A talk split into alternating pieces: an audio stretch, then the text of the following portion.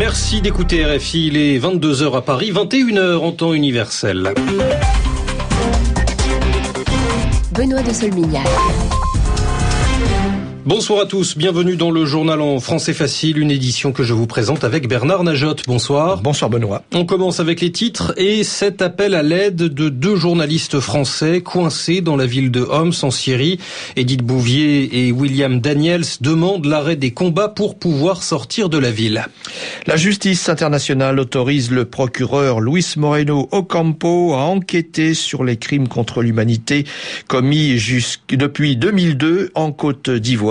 Jusqu'à maintenant, il n'avait le droit d'enquêter que sur les violences post-électorales de fin 2010, début 2011. Le Premier ministre russe a rassemblé 130 000 personnes dans un stade à Moscou. Vladimir Poutine a prononcé un grand discours à deux semaines de l'élection présidentielle.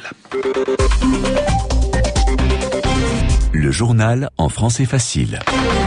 La Syrie, avec ses nouvelles des journalistes blessés dans la ville de Homs, deux d'entre eux sont apparus dans une nouvelle vidéo. Une vidéo publiée sur Internet. Edith Bouvier, reporter indépendante partie pour le Figaro, et William Daniels, photographe travaillant pour le Figaro Magazine et Time Magazine, lancent un appel à l'aide. Ils demandent un arrêt des combats pour pouvoir être évacués. Edith Bouvier est sérieusement blessée à la jambe. Elle a besoin d'être soignée à l'étranger. Écoutez le message d'Edith Bouvier. Bonjour, je suis Edith Bouvier, journaliste française, en reportage en Syrie avec un groupe de journalistes. Nous sommes le jeudi 23 février, il est presque 15 heures de l'après-midi. Nous avons été blessés dans une attaque hier, euh, mercredi matin, avec le groupe de journalistes, dans lequel Marie Colvin et Rémi Ochlik ont été tués.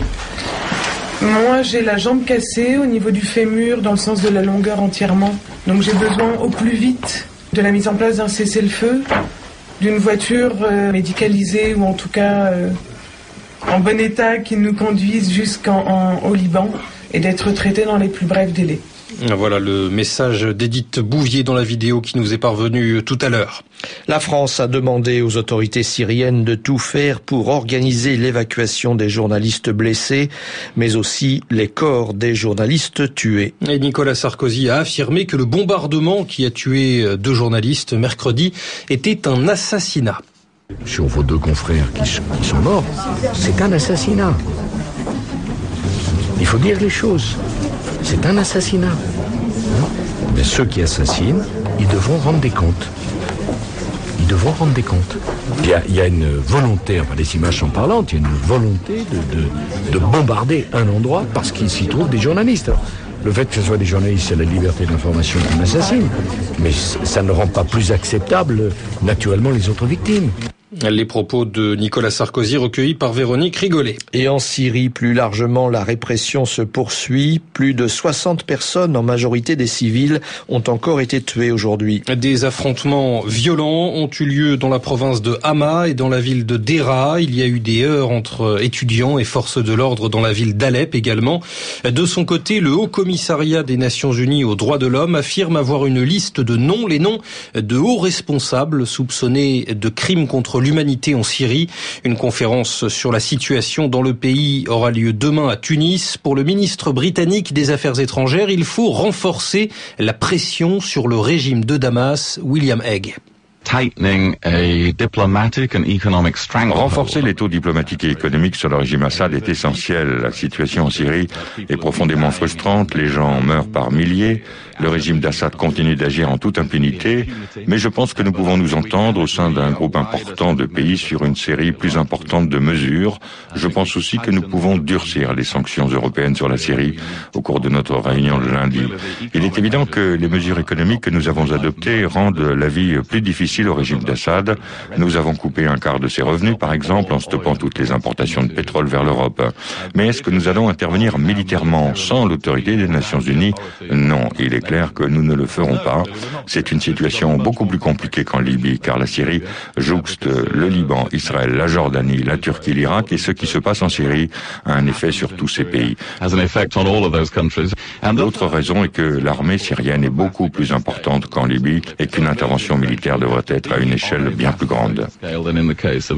Voilà le chef de la diplomatie britannique, William Hague. En Irak, au moins 42 personnes ont été tuées aujourd'hui dans une série d'attentats. Au total, six provinces ont été touchées, mais c'est à Bagdad qu'il y a le plus de victimes. Le ministère de l'Intérieur a parlé de plusieurs voitures piégées, de deux attaques par des hommes armés contre des postes de police et d'au moins six bombes. Pour les autorités irakiennes, ces attentats ont été commis par des membres du groupe terroriste Al-Qaïda.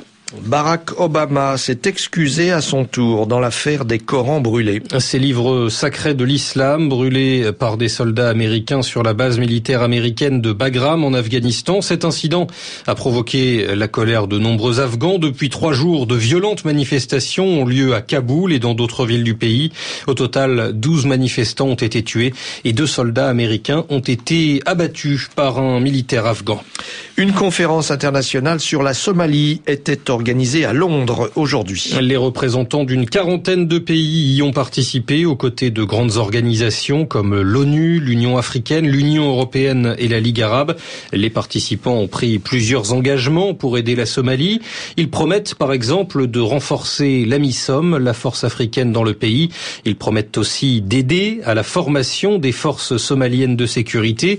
Et puis, euh, ils veulent faire pression contre tous ceux qui empêchent la Somalie de retrouver la stabilité politique, les combattants islamistes Shebab, mais aussi les pirates.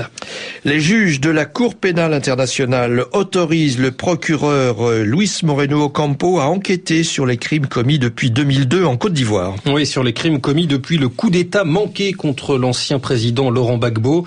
Jusqu'à maintenant, l'enquête était limitée aux violences post-électorales, ces violences qui ont eu lieu à la fin 2010 et au début 2011. Pascal Turlan est conseiller au bureau du procureur Moreno Ocampo.